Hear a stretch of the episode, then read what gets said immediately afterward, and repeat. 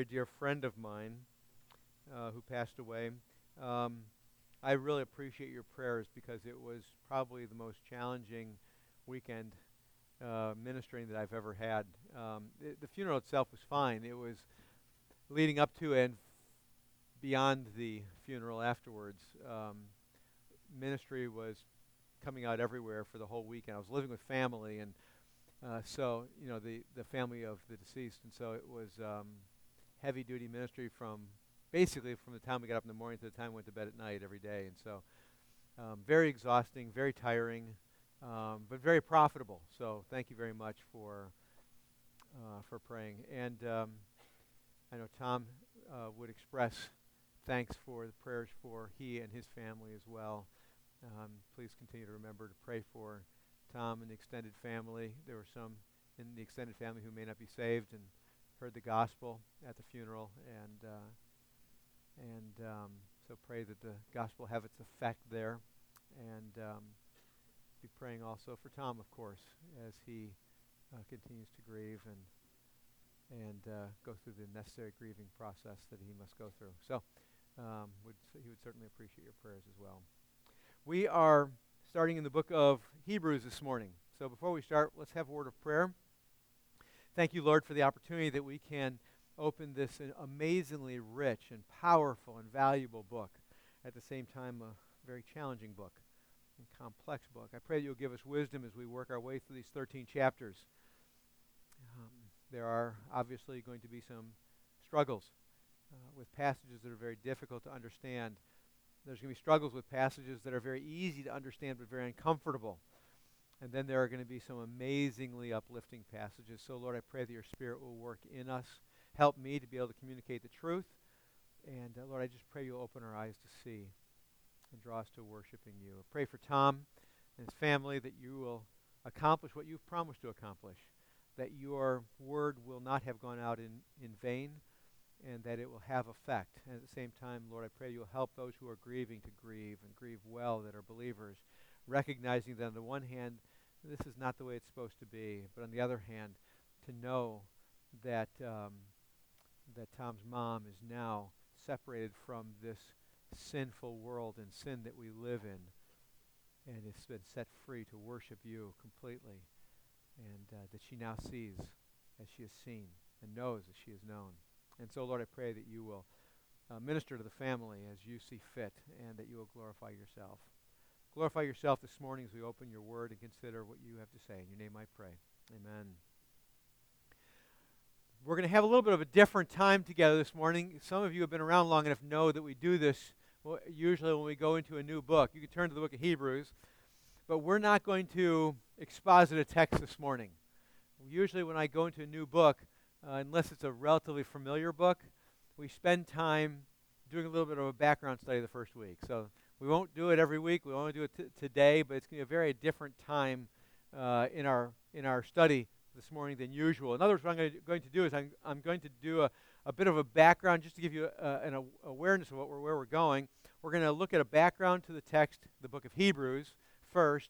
We're going to look at how, how the author of Hebrews put the book together, get an understanding of the, as I describe it, the coat hangers that the whole book hangs off of. You know, what are the major parts to the book? So we can, as we work our way through the book over the no- upcoming months, that we will be able to see how it all fits together. Very important that we do that uh, so that we're not looking at passages in isolation of their context. We should never do that in the scriptures. So we're going to spend time doing that. We're looking at a couple of the or address some of the problem passages um, briefly, because we'll pick up on them when we get to them. Um, and then what we're going to do is we're going to read through a large chunk of the text. Some of the smaller books will read the whole book. I understand that last week you read through the whole book of, of Jonah. It's a good thing. It's a good thing. 13 chapters, be a little long to read through it, but I do need to tell you, though, in the day, if you were out in Asia Minor in the day and the biblical authors of the New Testament would pen a book, or pen a letter actually, to a church like Colossians, Galatians, Ephesians, Philippians, whatever, when the pastor got the letter from the apostle, he would come the next Sunday and he'd get up and he would typically just, the message was about reading the text. because the value is the text, not what this guy says. The value is the text itself. So although we are, and then what the pastor would do after that, he would most likely work his way through the text and explaining it and applying it and teaching the intricacies of the text to the congregation. We're going to do that very thing. We're going to model the ancient ways, if I may say that. We're going to read the text. We're going to have a significant reading of the text. We're not going to read sections from every chapter, but most chapters we're going to read little sections. You'll follow along as I read. And then we'll wrap it all up at the end. Does that make sense? We'll try to bring a little application at the end, a little, a little application for you at the end. But, but the most valuable thing we're going to do is read the Word of God this evening or this morning. So, Hebrews is an interesting book in a variety of ways. One of the ways it's, it's interesting is we don't know who wrote it. I'm not going to tell you who wrote it. There's a number of people that have been identified. I can tell you this the major uh, views are Paul and Barnabas. There's a lot of minor views lately a lot of people have been getting caught up in maybe Apollos writing it. You know, my answer is I know God wrote it. See, there's always two authors. And I know God wrote it, and I know there was a human author. I'm not going to wade into um, which one of those human authors it is because I don't think that, that we really have the information. And more importantly, I will tell you this God, the Holy Spirit, when he, when he directed the writer of Hebrews to write the text, specifically directed the author not to identify himself. So I like the idea of leaving it unidentified. So we're going to leave that unidentified. Most likely, the text was written somewhere between 60 AD and 70 AD, which is important. And most likely, it was written before the destruction of the Temple of Jerusalem.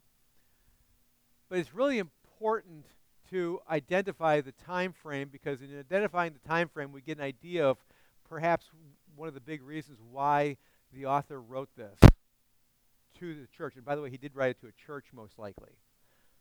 We don't know which church. Again, we don't know the author, we don't know the church, the recipients, but most likely it was written to a specific church, although obviously passed around.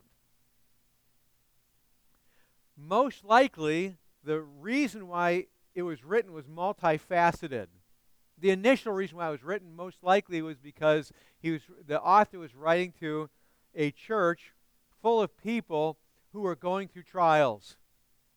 All across the known world at this point in time, Christians were being persecuted. They were going through difficulties. They had gone through what was called the diaspora. That is, they were because of persecution, driven out of Jerusalem and all over Asia Minor. Minor.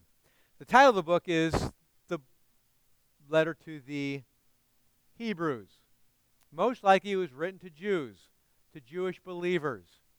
Although I would submit to you, in the midst of the difficulties that these Jews who were dispersed were going through, it's not just written to Jews, although there's very strong Jewish overtones.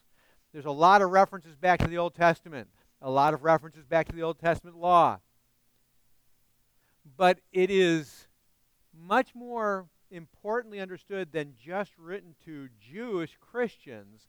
It's written to a church that is primarily Jewish. The reason why I say it that way is because there is some amazingly rich statements in this book about the church.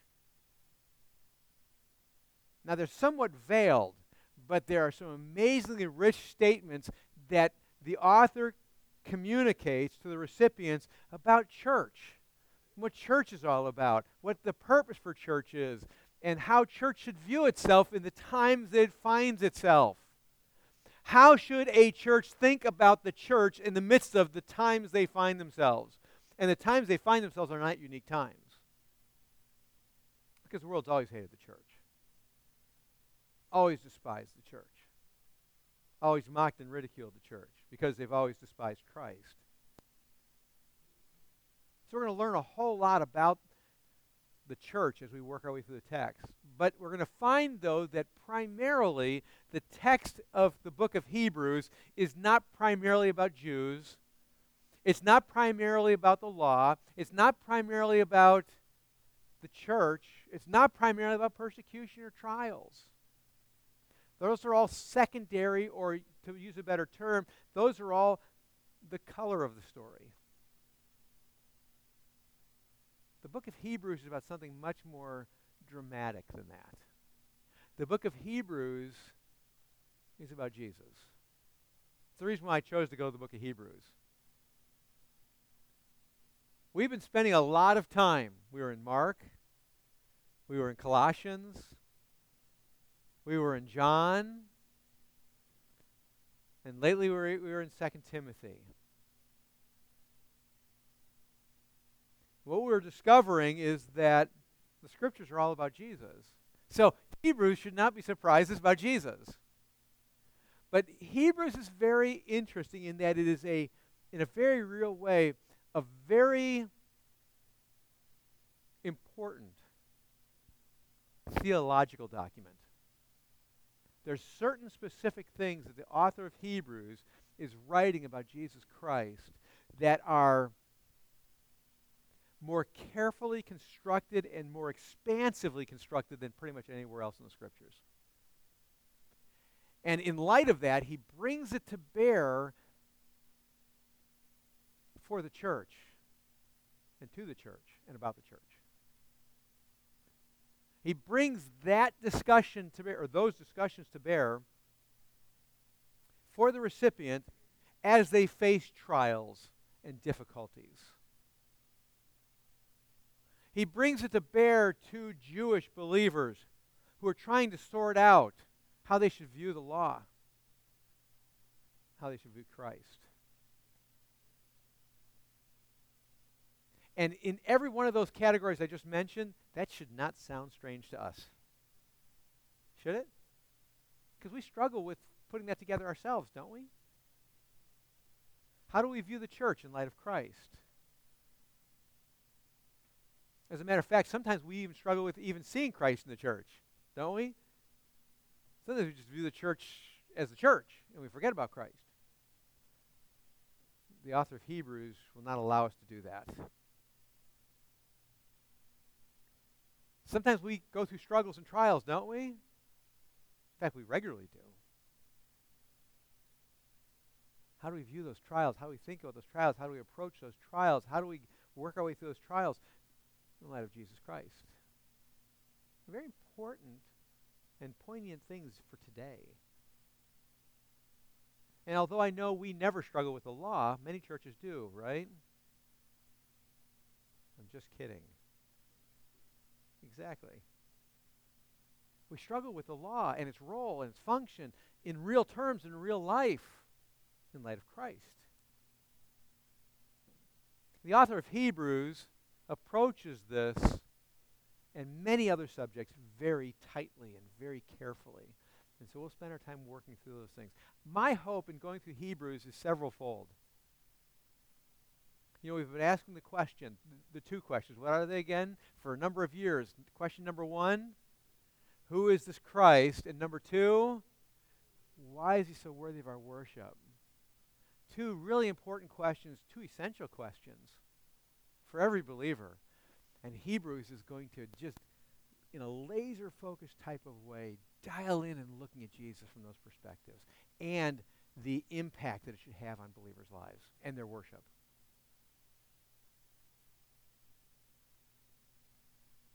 So, if I may quote from the ESV introduction real briefly, this is what the authors of the ESV, or the translators of the ESV said. The letter to the Hebrews was written to encourage Christians in a time of trial. It does so by focusing on the absolute supremacy and sufficiency of Jesus Christ. While God spoke in the past many times and in many ways, he has now spoken to us by his Son, Jesus Christ, who is the exact imprint of God's nature and who upholds the universe by the power, by the word of his power. He, they take some of that out of chapter 1, verses 1 through 3. Christians in time of trouble or trial. And the answer for the author of Hebrews for facing trial, for example, or trying to figure out, to broaden out more, trying to figure out church, to try to figure out our relationship with the law, is this Christ is absolutely supreme, And Christ is absolutely sufficient. Why do I go back to that again? Because as we work our way through Hebrews, that's the two key phrases that ought to be resonating in your thinking every step of the way the supremacy of Christ and the sufficiency of Christ. Because for the author of Hebrews, both the human and divine, the author of Hebrews, for them, that's the absolute core of the truth. Because if he's not absolutely supreme and absolutely sufficient, he's nothing. He's absolutely nothing. So how do, how do we break down the book of Hebrews? Well, before we get to that, let me just say a few other things. Hebrews is interesting because there's not a whole lot of real commands. There's just not a whole lot of them. There's some, but the author of Hebrews approaches the book of Hebrews in a very different way than, than typically you find in the New Testament epistles. In the New Testament epistles, you'll find statements about Jesus, and you'll find a bunch of commands and prohibitions that come afterwards, the imperatives. In the book of Hebrews, there are some commands and prohibitions, but what you find more than commands and, and prohibitions are statements of Jesus along with exhortations, calls to respond more so than do this, do this, do this, don't do this, don't do this, don't do this. It's more just very, very heavy and strong exhortations to interact with what was just said. To carefully interact, to carefully think about it, to carefully consider it, to cal- carefully and prayerfully wrestle with these truths. And so you find it somewhat different, but at the same time, you find the pattern the same that we've seen everywhere else. Let me remind you what the pattern is. And as a matter of fact, the book of Hebrews is probably one of the best illustrations of this incredibly important and often overlooked teaching. And that is this. You've heard me say it many times before, and that is that the indicatives always precede the imperatives. Now we're going to expand that out to the indicatives always precede the imperatives and the exhortations. Okay? Which are a mild form of imperatives. What do we mean by that? Just a reminder. The indicatives are the statements of reality. They always precede the imperatives or the commands and prohibitions, and we'll add in the exhortations. In other words, what God is doing is He will say, This is true. In our case, with regard to Hebrews, the book of Hebrews, He's going to say, This is true of Jesus. Consider it carefully. Oh, and this is true of Jesus. Wrestle with this really carefully and interact with this in light of this other indicative that I just said, the statement of reality. Oh, and this is also a reality of Jesus. And this is a reality of Jesus. And this is a reality of Jesus. Now think carefully about these. Wrestle with these. Interact with these. Intertwine these together. Dwell on these. Let them permeate throughout your, your being. Let them percolate over and over again in your life. Let them run in your conscious mind. Dwell on them. And in light of that, he goes on to say, because of this, you need to consider this. You need to respond to that. And I exhort you to respond, and I give you really important ways to respond. Why do I explain it that way? Because imperatives and exhortations disconnected from the indicatives are meaningless. They're useless. Why are they useless? Because all things are from him, through him, and to him. To him be glory forever. Amen. When you dis- disconnect the exhortations and the imperatives from the indicatives, everything becomes from you, through you, and to you, to you be glory, because you're doing so well. Because you kept the law. Because you did what you were told you needed to do. But when we see them in light of the indicatives, the declarations of truth, the declarations of reality, of what Jesus says, the Holy Spirit uses that to change our hearts, to change our perspectives, so that we repent and then we respond to His truth. We respond to the exhortations. And now our lives are becoming more and more consistent with Christ. And they're bringing glory to Jesus Christ.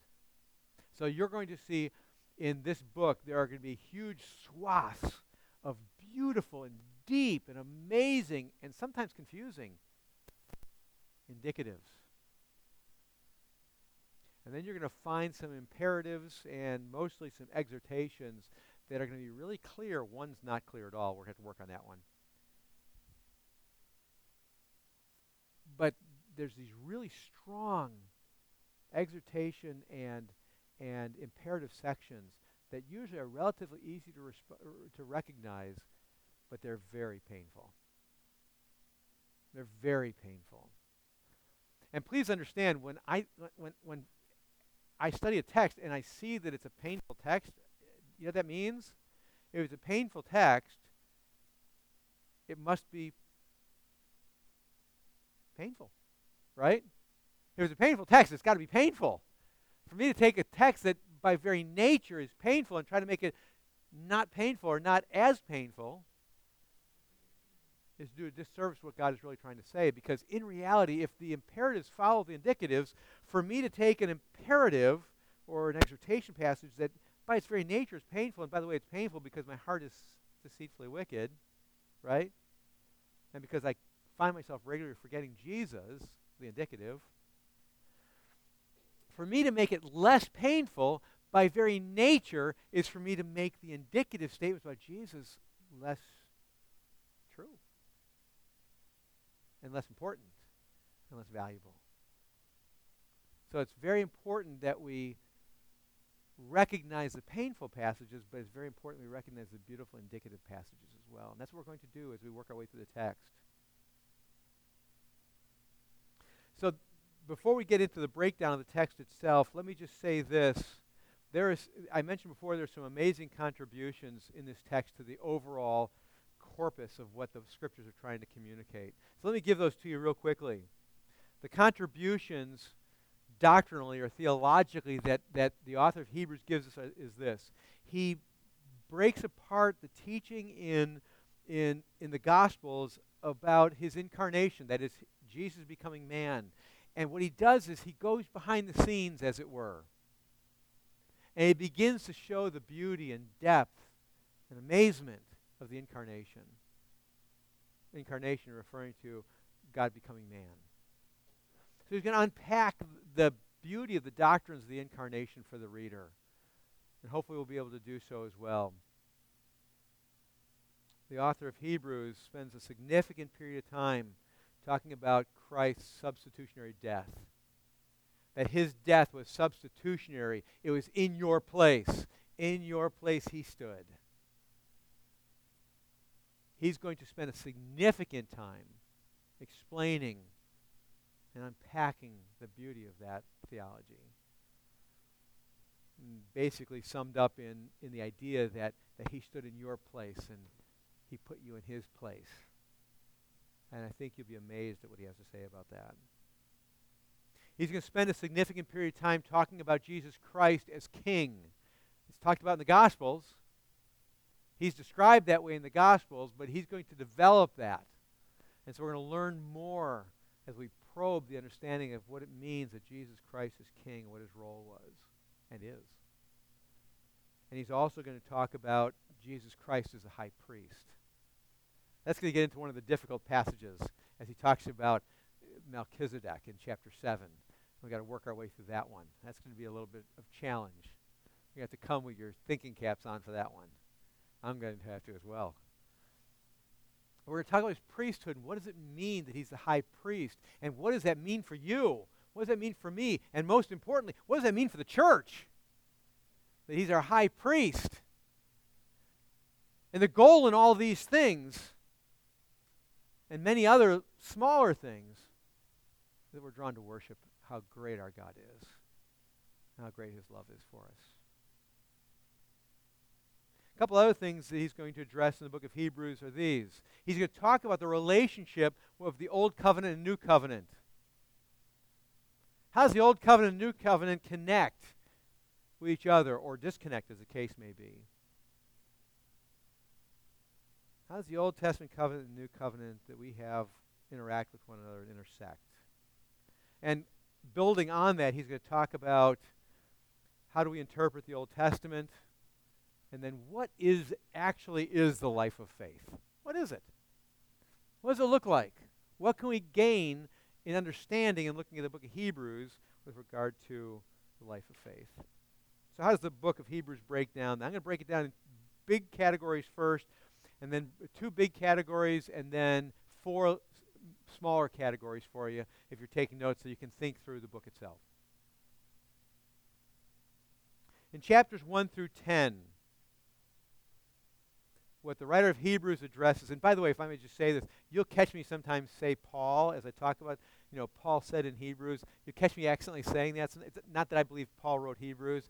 It's just that Paul wrote so much of the New Testament, it just becomes second nature to say Paul. I've done that in the Old Testament before as well. So if I do say Paul, just understand he just accidentally said Paul. Just want to put that out there in the beginning. I do that once in a while. In chapters 1 through 10, what we find is that, again, general, in a broad brushed way, what the writer of Hebrews is trying to communicate is that Jesus accomplished complete salvation for all who trust in him. He accomplished complete salvation. He didn't take it three quarters of the way, he didn't take it nine tenths of the way. See, there's, there's a view among Christianity, it's not oftentimes fully spoken this way or, or theologically constructed this way, but the view in a lot of Christianity is that God did his part and now I need to do my part.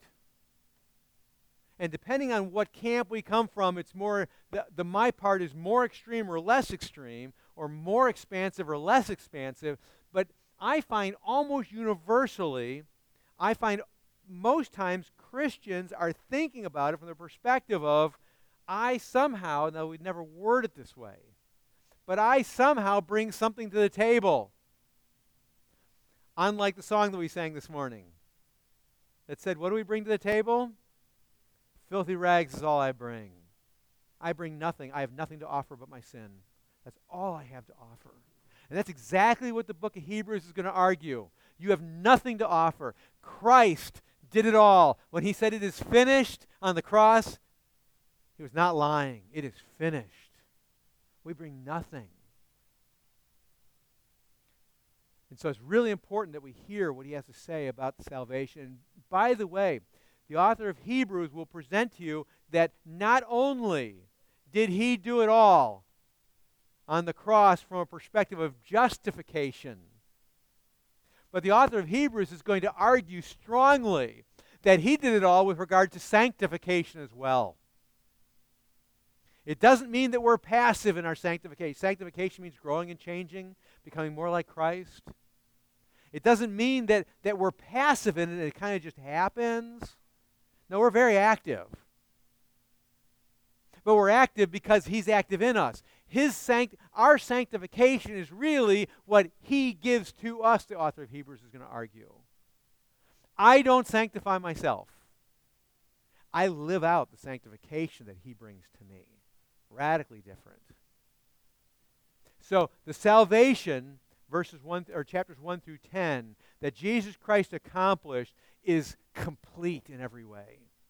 And ultimately, also, we could add in there uh, the glorification when we go home to be with Him is all because of what He does. It's in light of that teaching, chapters 1 through 10, that the author of Hebrews will say repeatedly, nowhere summed up any better than chapter 2, but it shows up in chapter 5, it shows up in chapter 6, and it shows up in chapter 10. If you want those, those passages, I give them to you. Chapter 2, verse 3, chapter 5, verses 12 through chapter 6, verse 20, and chapter 10, verses 19 through 39. But it is summed up nowhere any better than chapter 2, verse 3. If it is true that Jesus' salvation that he's accomplished for us is absolutely complete, then he sums it up in verse 3 by saying, How shall we escape if we neglect so great a salvation? And the reason why he says that, we're going to find when we get to Ephesians, I'm sorry, to Hebrews chapter 2, verse 3, is because we have a tendency to what?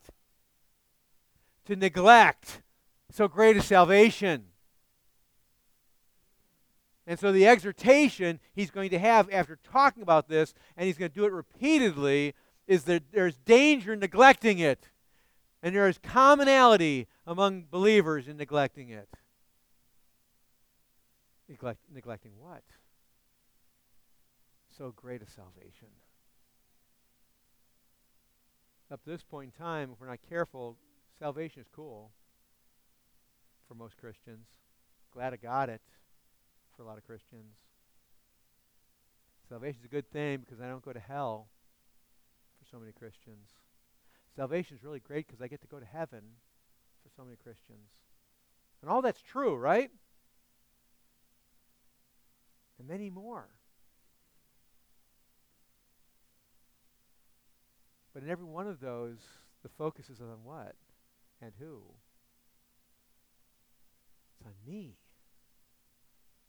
But the salvation that Hebrews is going to talk about, from beginning to end, from chapter 1 through chapter 10, verse 19, is all going to be salvation is focused on the one who brought it. Salvation is going to be focused on the one who accomplished it. Salvation is focused upon the one who offers it. Salvation is focused on the one who gives it.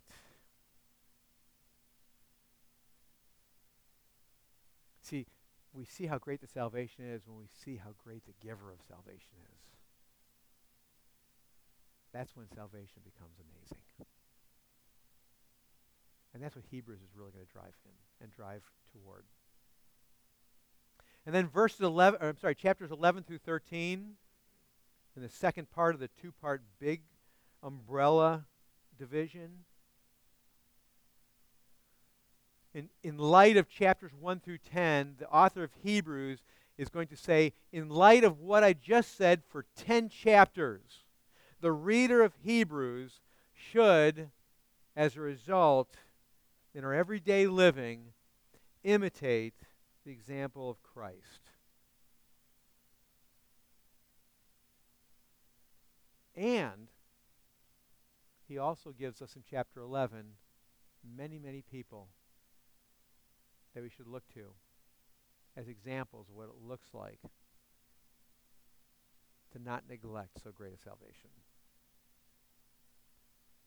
That's what Hebrews is really trying to accomplish. Hebrews 11, I mean, is trying to accomplish. If we were to break down Hebrews into smaller categories, four categories, we could break it out break it down this way. Chapters 1 through 4. The writer of Hebrews is introducing us to Christ in two ways. He's introducing us to Christ as the living word. Sound familiar? John chapter 1. He's going to approach it from a different perspective, but Christ is the living word of God. And he's going to introduce us to Jesus Christ. And more than introduce us to, he's going to probe some depths of Christ as the King. So we're going to learn a lot about Christ as King. You're going to find in every one of these categories, as he examines Christ as the living Word of God and as he examines Christ as King, in the middle of it, he's going to do something. What he's going to do is he's going to say, if this is true, then we'll move into exhortation. He say, if this is true, then to see it, we just read that passage in chapter 2, verse 10 how shall we escape if we neglect so great a salvation? Exhortation. And you're going to see those type of things everywhere. A short section of explanation, in, indicative, statement of reality, and then a declaration of exhortation, in some cases, an imperative. So, chapters 1 through 4, Christ is the living Word of God and King. Chapters 5 through 8, the author of Hebrews is going to introduce us to and probe some depths of Christ as not just the high priest, but your high priest. Your high priest personally and our high priest corporately. And what does that mean? Because we don't deal with high priests today, do we? We're not Jews. We don't practice Judaism. So we, we don't understand necessarily what a high priest is all about. And so he's going to probe in the Old Testament. He's going to bring a bunch of Old Testament passages to bear. He's going to try to explain what, how he is a better high priest. As a matter of fact, not just a better high priest, but the perfect high priest for those who are his. Absolutely trustworthy in every way.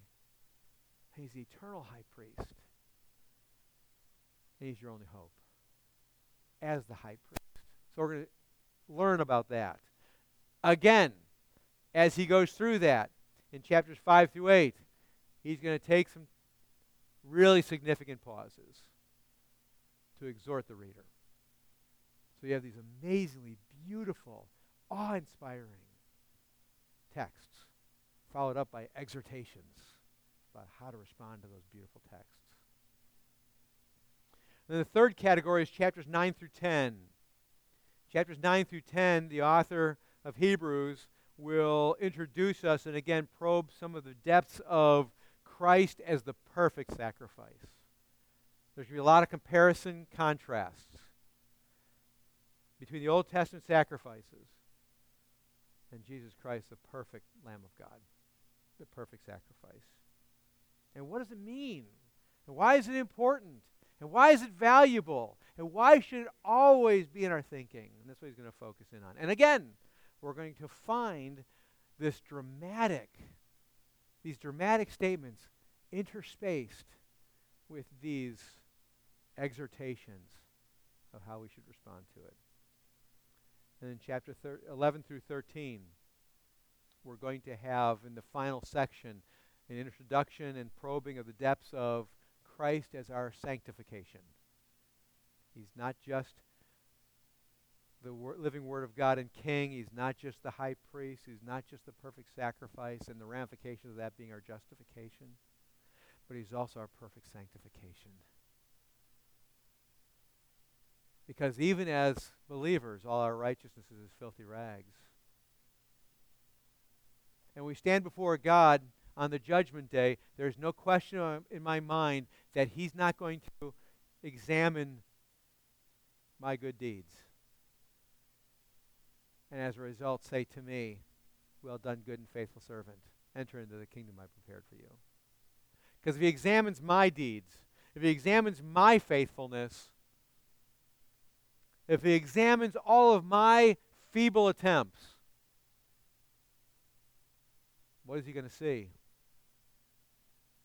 As Tom Houghton says quite often, if you don't mind me quoting you again, Tom, he's going to see that in every one of those activities there was sin present in every one of those activities, in every one of those thoughts, in every one of those words I spoke, sin was present. Inevitably, it was so. Filthy rags. Paltry. But when we stand in judgment, He's going to look at us and He's going to see the righteousness of Jesus. And when He sees the righteousness of Christ that's been imputed to you, given to you, because he put you in his place. He's going to say, Well done, good and faithful servant. Because he's going to not be speaking about you primarily, he's going to be speaking about the Son. Enter into the kingdom I prepared for you. Wow. Is it any wonder that John said, Even so, Lord Jesus, come quickly? At the same time,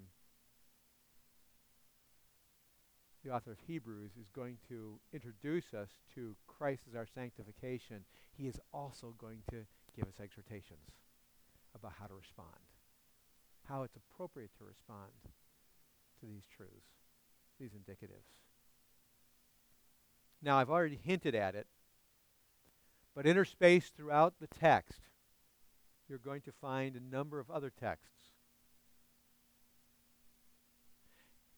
So we have these lofty, amazing views.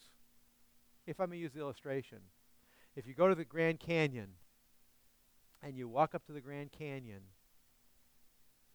if you're like most humans, you're going to look out over the vista and your breath is going to be taken away. And you're going to be in awe of what you see. or if you go to the Rocky Mountains, your breath is going to be taken. But you're standing at the edge of the Grand Canyon, a mile deep, and your breath is taken away. And then, as your breath is taken away with the vista, you will hear someone say to you something along the lines of, Be careful! Won't you? It's okay, Linda.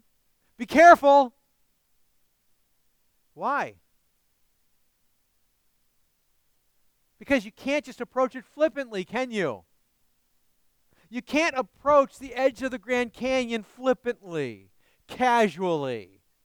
You can't approach it with if you approach it casually, you're going to probably be in trouble. People die there every year. You can't approach it casually. You got to be careful. You got to watch where you set your feet. You got to watch so you don't trip. You got to watch so you don't lose your balance and get injured or die. Exhortation. Correct? Isn't that what it is? The imperatives. But they're following the indicatives, the beauty. That's what you see in Hebrews. You're going to see this vista of Christ that is breathtaking. This vista that's just awe inspiring. But as you hear it, interspersed throughout, you have these warnings. And the warnings will scream out, not be careful you don't fall in, but the warnings will be careful, are to be careful that you don't get a hard heart that you don't get a cold heart. Which is really striking. How is it possible to have a vista like that and get a cold heart? How is it possible? It is. Very possible. As a matter of fact, it's more than possible, it's common. As a matter of fact, more than common, it's universal. Isn't it?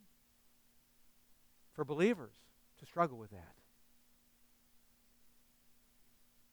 Universal to struggle. If you don't think that's a struggle for you, that's how hard your heart is.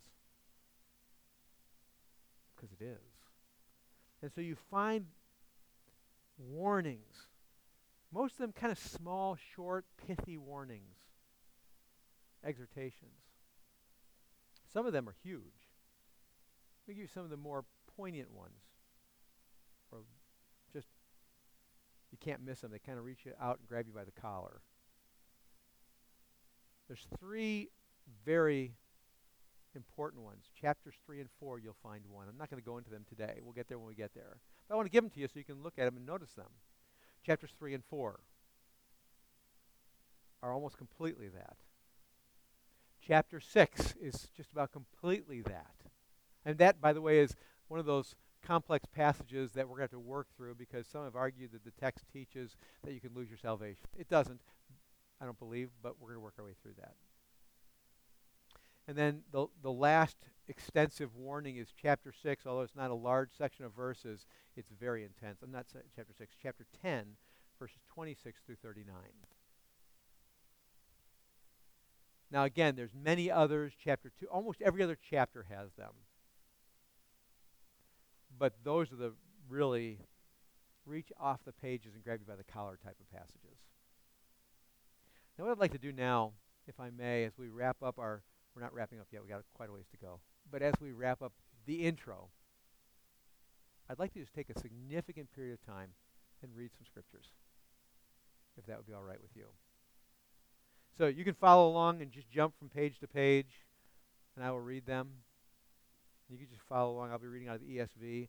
Again, it's not every chapter that we're going to we're to uh, read. I just picked out some very important passages.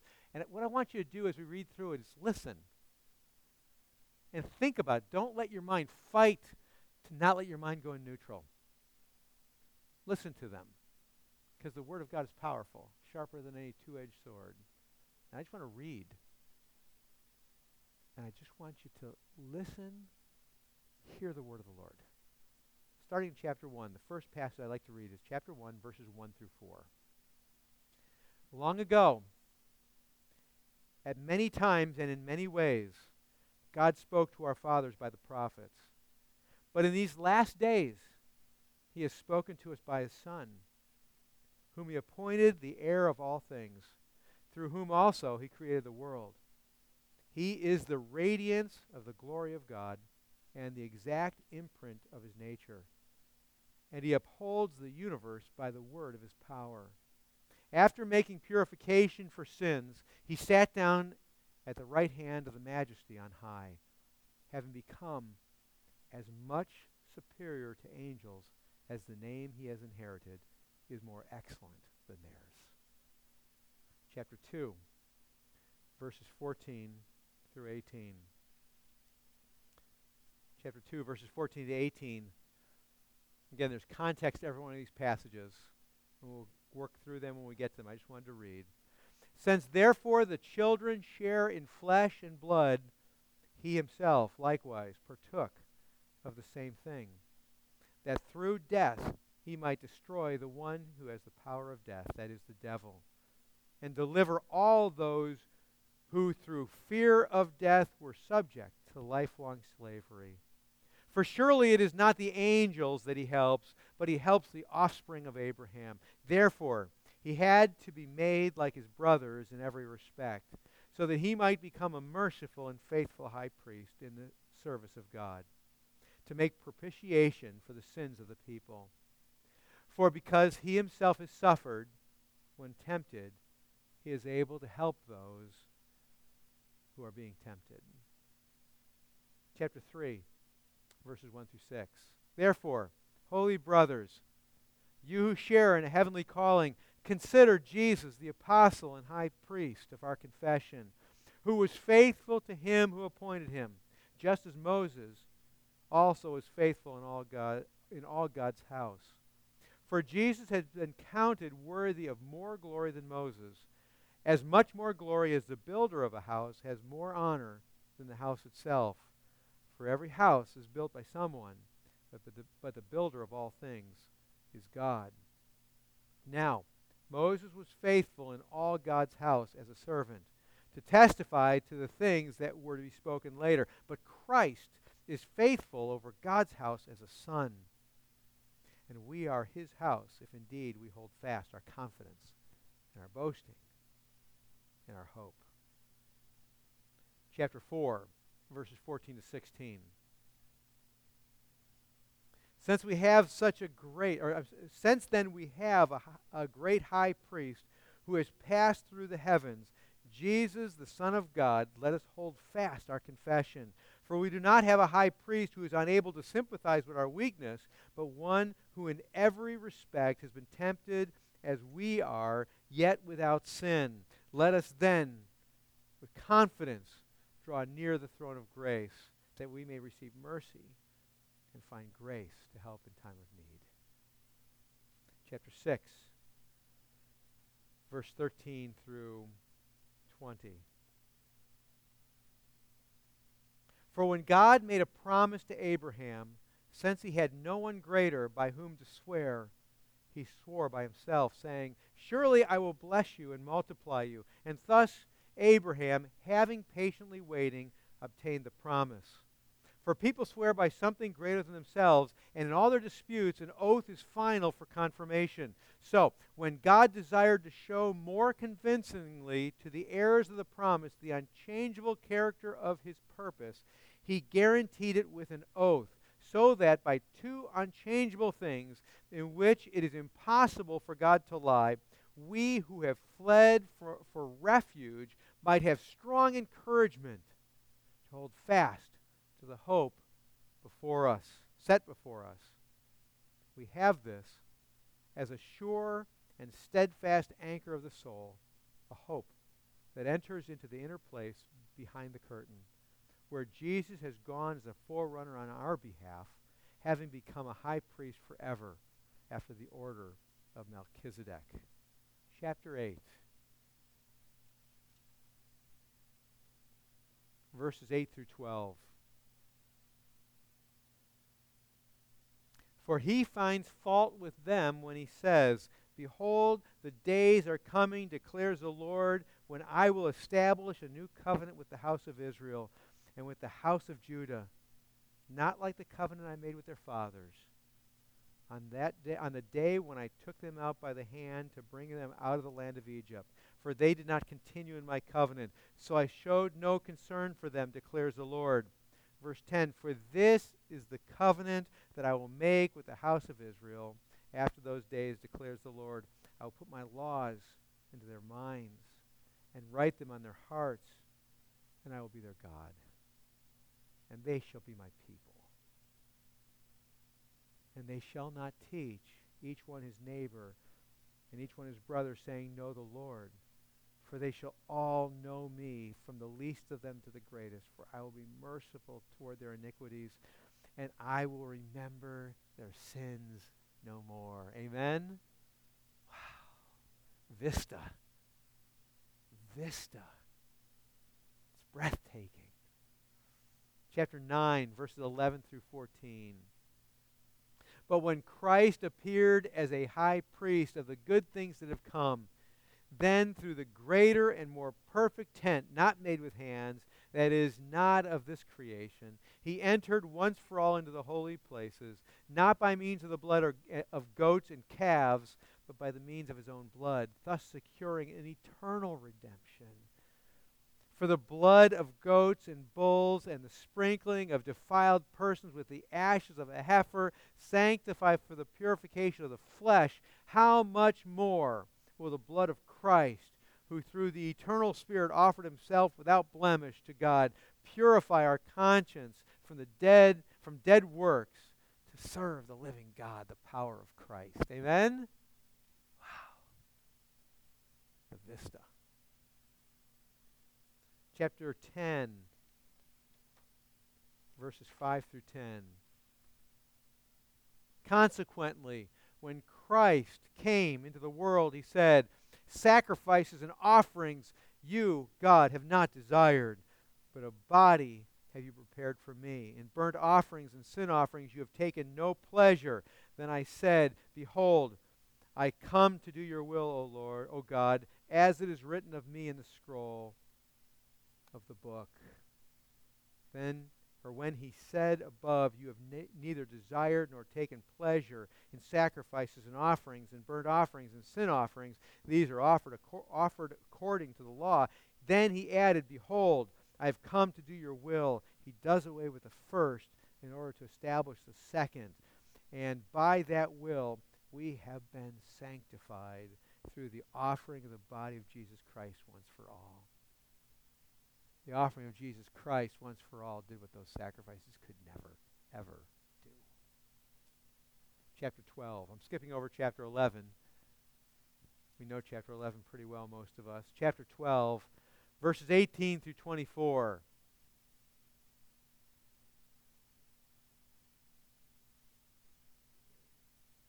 For you have not come to what may be touched, a blazing fire, and darkness, and gloom, and a tempest, and the sound of a trumpet, and a voice who, whose words made the hearers beg that no further message be spoken to them.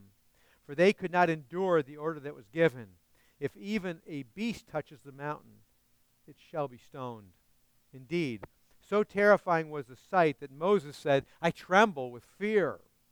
But you and I have come to Mount Zion and to the city of the living God, the heavenly Jerusalem, and to innumerable angels in festal gathering, and to the assembly of the firstborn who are enrolled in heaven, and to God, the judge of all, and to the spirits of the righteous made perfect, and to Jesus, the mediator of a new covenant, and to the sprinkling and the sprinkled blood that speaks a better word than the blood of Abel. Jesus Christ. Then chapter 13, verses 10 through 15.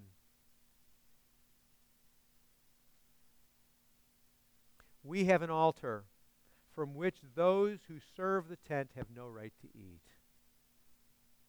For the bodies of those animals whose blood is brought into the holy place by the high priest is a sacrifice for sin, as a sacrifice for sin, are burned outside the camp.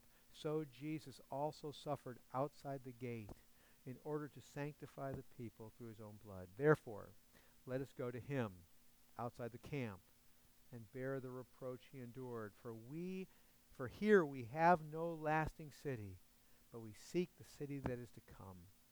Through him then let us continually offer up a sacrifice of praise to God. That is the fruit of lips that acknowledge his name. And then lastly, chapter 13, verses 20 through 21. I want to end on 13, 20 through 21, which is the benediction of the book, the closing benediction. So if I may offer you a benediction in closing. Now may the God of peace, who brought again from the dead our Lord Jesus Christ, the great shepherd of the sheep, by the blood of the eternal covenant, equip you and me with every good, with everything good, that you may do his will, according or working in us that which is pleasing in his sight through Jesus Christ, to him or to whom be glory forever and ever. Amen. You'll notice that I skipped over all the exhortation passages. I did it on purpose because we need to hear the indicatives. I didn't read all the indicatives, but we need to hear the indicatives. So I want to read again the benediction to you as our benediction before we go to song. Now may the God of peace, who brought again from the dead our Lord Jesus, the great shepherd of the sheep, by the blood of the eternal covenant, equip you with everything good that you may do his will, working in us that which is pleasing in his sight through Jesus Christ, to whom be glory forever and ever. Amen. And next week we will pick up in verses 1 through 4 of Hebrews 1.